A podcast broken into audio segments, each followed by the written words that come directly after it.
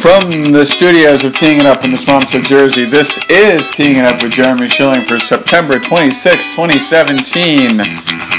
It's President's Cup week, and we welcome in to start season, uh, sorry, year 11 of Teeing It Up with Jeremy Schilling. Congratulations on, on being my first guest in year 11 from the Golf News Net and, and Yahoo's and Yahoo's Devil Ball Golf blog, Mr. Ryan Ballengee. Hello. Hey, Jeremy. Congrats on 10 years. That's, uh, that's a pretty admirable accomplishment. Thank you, and thank you for being such a, a huge part of it over the last uh, seven. Um, before we get to the President's Cup, and I just walked in from work, and I'm quickly scrolling through Twitter, I saw pictures of Tiger uh, holding a golf club, making a mock backswing, and bending down as if he was reading a putt. This is progress, Ryan. This is progress. Uh, slow, slow baby steps, 60 yard pitches, and putting contests, and being able to walk are all good things. Uh, but Tiger said in his his blog or his most recent update on his website that he doesn't really know what the future holds for him in golf, and, and I think that until he gives it a try, I don't think he's really going to know. So, yeah, uh, got to have a lot of patience, uh, especially if you're him. Obviously, thinking about the rest of your life now, potentially as a marginalized golfer, but as a fan, you also have to have patience too if you're if you're a Tiger supporter. So, sometime next year, maybe is I guess kind of the the current status, and if it accelerates or if it worsens, I'm sure he'll kind of give us a hint that uh, you're either getting closer or he's not as close as he hopes. Yeah, totally.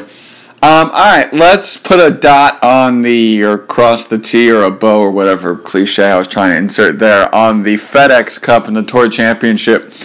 For me, the Xander Schauffele story is fantastic, and for somebody like him to win at Greenbrier, stiffing a wedge and then go on this whole run through the playoffs and then win the tour championship, walk away with three and a half million dollars, be so fresh to the scene that, that he had no idea he even won three and a half million dollars. His his humble background, the way he did it, um, impressing Johnny, which is tough to do. Um, that's a really nice story in terms of actual golf tournaments to end the 2016-2017 season. Pretty amazing turnaround when you can do when you get an opportunity. I mean, he was 130 something, I, I think, in, in FedEx Cup points when he got into the U.S. Open, qualified for the U.S. Open, and then turned that opportunity into a, a learning experience. I think that probably carried him the rest of the way, and see pretty evident right away that that was going to help him and was the confidence boost that he needed to realize he could compete with the best in the world. He's another one of the 2011 class guys that, uh, basically a 2011 class guy that. Uh, that just has all the talent in the world and maybe just a couple of months behind his peers and getting to where today uh, to maximize his talent. Like you said, won at Greenbrier, which is not the deepest field in the world, but it's usually a good tournament. It's usually a stacked tournament in terms of leaderboard, and then kind of had some pretty okay playoffs and got himself into this position because he, he squeaked in. Nothing wrong with that. Took advantage of the opportunity and won the biggest title of his short PGA Tour career to walk away with two wins in a in a rookie campaign and going into the week even despite the win, I think a lot of people figured Patrick Cantlay, with the kind of comeback that he had after injury and, and watching the personal tragedy that unfolded, uh, unfolded to his friend, uh, dying basically in, in his eyesight, that uh, that he was probably going to be the rookie of the year. Now that clearly belongs to Xander Schauffele, who was what 1200th or something in the world at the start of the year, and now in the top 40. It's, it's yeah. story. Um, you have more connections than I do over at PGA Tour headquarters. Tim Finchem eliminated the Comeback Player of the Year award and saved it for people who qualify under the Jarrod Lyle definition, which is basically coming back from some kind of really hard life hardship, medical hardship, heartbreak, anything in that area.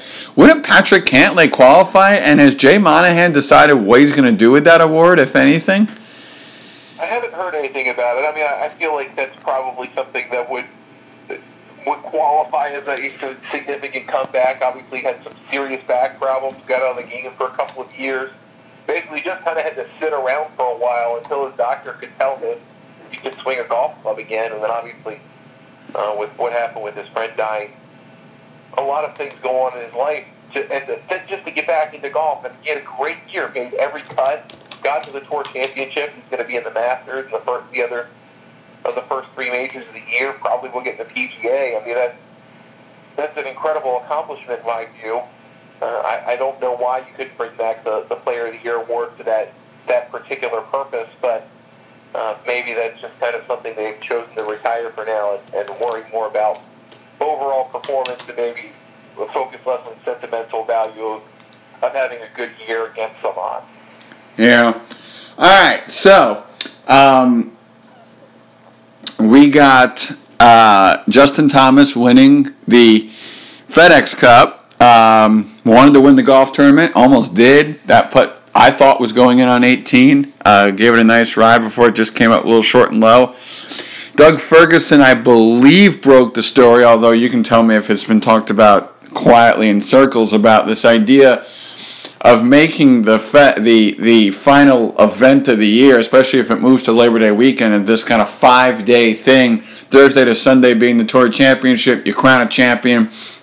You take who's ever top five, six, seven, eight, nine, whatever number you want to put it at for the uh, uh, FedEx Cup standings. They play the next day, which would be Labor Day Monday, and then whoever shoots the best on that one round wins. Uh, a, do you think this will happen? And B, what's your thought on it? As far as I understand, I've not seen that kind of proposal put out there in any kind of feeler way. I hadn't even heard of it until Doug wrote about it. So I think he probably got the scoop on the tour on that. Um, I, I like the idea of that. I, I've long advocated the idea of the FedEx Cup is more potent when everybody involved, especially the players, knows at any one moment what's on the line. And it's hard to tell under the current system, unless you're in the top five and you're winning the tour championship, where things stand. So I think that if you avoid the points reset at the Tour Championship. You play uh, the Tour Championship is what would likely be the third leg of the playoffs instead of fourth in the 2019 calendar year, 2018-19 season. Then you could have a, a setting where you go from maybe I, I, I don't know what they would start it as. Maybe it's still 125 in. Then you cut down to 70. I don't know, and then to 30. You have a, a series of more uh, severe cuts, obviously you're making two instead of three, but once you get down to that 30, then you have another severe cut down to, I think the lowest, lowest number you could have reasonably is six. You'd have either two threesomes or three twosomes. You're looking at probably six, eight, or nine players that get into this one-day shootout, 18 holes at East Lake for $10 million, and then kind of fold out from there. Um, I, I think that's the way that you should do it. I've always thought there needs to be a definitive reason to watch every shot and for the players to care about every shot other than the golf tournament itself. This does that. It accomplishes making the Tour Championship still meaningful in a tournament unto itself, and it also makes the FedEx Cup very easy to understand for everybody involved. And it is effectively a, a $10 million shootout. I think the idea of money in sports has less meaning than it used to, especially even from 2007, because athletes make routinely $10 million a year in other sports. Or, I mean, Giancarlo Stanton makes, what, $30 million a year. So you kind of go down the list of guys that make easily 10 million a year. You go, all right, well, I mean, that's cool, but it's not as meaningful. But if you told me that these six, eight, nine guys are playing one round of golf for $10 million, that's some crazy stuff. And I, I think a lot of people, a lot of people will be more interested in that. Yeah, um, and I think also it, will it, be good for TV. It'll be simpler to understand for TV, and I think um, NBC will be happy to uh, see that uh, pop up the way that it the, that it has. One last one before we get to the President's Cup. Uh, you live in the DC area um, or the greater DC area. Do you think right now it's on the schedule as the national with no course? Do you think Tiger's event gets played next year? I think it does. I think by the PGA Tour putting it on the schedule, they have committed, uh, just like with Houston Open, for example, to subsidize it, which also is a to subsidize it for at least one year. And they've got plenty of money in the bank. They can do that. They could cobble together potentially some presenting sponsors or secondary level sponsors that they don't necessarily have to be the title. So maybe that defers some of the costs of what the tour is going to have to put up to run the event. We know now that Congressional isn't going to host the event based on what what the contract with Congressional Country Club is. However, I would not be surprised if the tour pulling out of that deal is contingent on not having a title sponsor. And I say that because the PGA Tour can go to their TPC courses like Potomac Farm and Avenel, which is literally 30 seconds down the street from Congressional, where they can use that for free. So if they're going to subsidize the event, they're not going to have it at Congressional. But if they have a sponsor, I would imagine they might try to still fulfill that contractual mm. obligation to Congressional. So I, I think that's part of TBD. But I think ultimately they're going to play it. It's just whether or not we have a title sponsor, and then the tour will come back in 2019 when they have a whole bunch of things they can play around with in terms of the schedule, and they can look at this tournament say, okay, do we have a title sponsor? If not, we'll get rid of it. Because you have several tournaments that want to move to different dates. Greenbrier is considered moving to the fall portion of the schedule, or they could stay in July 4th if they want. There's the Champions Tour event out in Minnesota in the Twin Cities area that wants to become a PGA Tour event. This would be a reasonable date that fits within the Minnesota golf season. So this could go to them if the if the National does not continue as it is. And I, I don't think the PGA Tour is ever really in, in a shortage for places to be able to move things around and, and fill in gaps in their schedule because the schedule is getting bigger, 49 events, not smaller. So I think we will see it in 2018, and then after that, it's anyone's guess. Yeah. All right, President's Cup. As we talked to Ryan Ballengee, you and I talked a lot about this on your last appearance on the show, um, which I highly recommend because he was up there for um, Media Day. Since that conversation, Jason Days looked better. Mark Leishman won a playoff event. Um, and that's about it when it comes to the international team showing better form. Maybe somebody else did, and I'm forgetting it offhand. Um, but that's basically about it. You and I agreed the last time you were on the show that this was going to be a, a, a, could be a dominating performance, U.S. Solheim Cup, U.S. Walker Cup like performance. Do you still feel that way now that you know here we are on tournament week? I do, and I, and I, I think I don't remember if I said this, but I think I probably said this, and if I don't, I'm being revisionist in saying I said this. That the U.S. depth is just better than the international depth. I think if you look at the the top three or four players on each side, they're pretty highly ranked. I mean, obviously we have the American side of Justin, Jordan, Dustin, Rick. There's your your big top four. Like, wow, that's pretty stout. But then you look at Jason Day and Mark Leishman's come to his own. I, you got Hideki Matsuyama. And then you kind of go down the list from there. I mean, Adam Scott's still a top 15 player in the world, but by rank only, not by skill level currently. And then after that, he's going to go, okay, well, the Americans had a great year because you got Charley Hoffman and Bill had a terrible year. He's still on the team. And uh, Kevin Chappell's on the team, and he had a great breakthrough year. I mean, guys are winning left and right. You kind of look at the guys on the other side, and you're like, all right, well, Adam Hadwin won something. That's cool. And Louis didn't really win, but he contended in the major. Charles has his fits and starts. I mean, Branden Grace uh, didn't have his best year.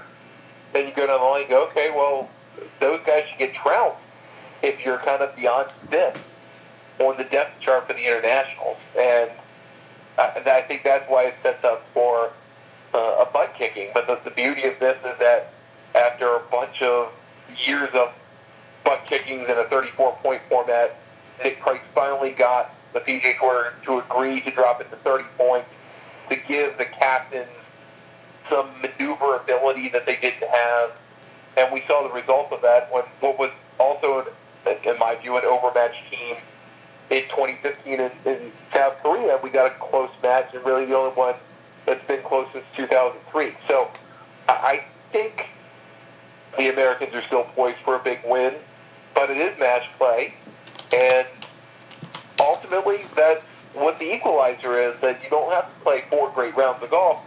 You only have to play a few good holes that you can steal a match. So I still think the heavy favorite moniker works for the Americans, but you just never know.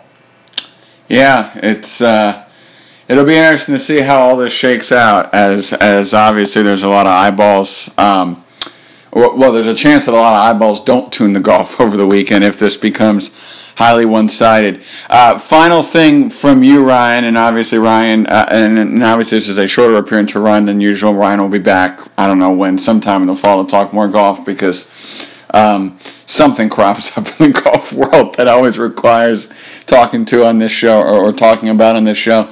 Would you split up Jay? Um, sorry, Jordan and, and, and Patrick Reed this week? Obviously, they were insane at the Ryder Cup. Patrick's form hasn't been great. You think Stricker breaks him up? 58 or not, but I think it's worthwhile to see what Jordan and Justin looks like. I, I'm very curious what that team looks like. Uh, maybe they don't jive, maybe they don't get along, but I would like to see it. Uh, I think Justin and Rickie would be really interesting too.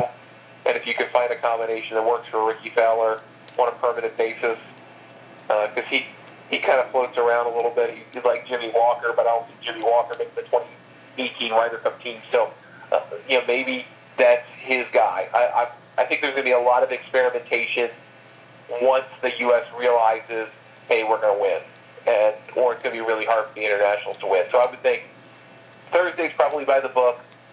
Friday, depending on the results of Thursday, maybe in the afternoon in particular, you'll see a little bit of experimentation, and then Saturday, if they're way ahead, then you know we'll see maybe a couple different things happening. But I think that they're they have very smartly the U.S. side has turned this into a, a proving ground and a petri dish for the frankly more important Ryder Cup. So uh, if they feel like they can mess around a little bit and still be okay, then I think you're going to see Reed and Spieth split up, and you might see Thomas and, and Spieth give it a run. You really, really want us to see every announcer say, and Jordan's playing with his good buddy Justin. good buddies, that's right, yeah. Golden Child and JSGB paired together. Um, I mean, that playoff last week, and, and Justin said in his press conference, I think the golf Twitter world would have lost its mind. And, and, and thank God for them buying into this narrative, and, and, they're okay with it, and it's become the inside joke amongst all us insiders.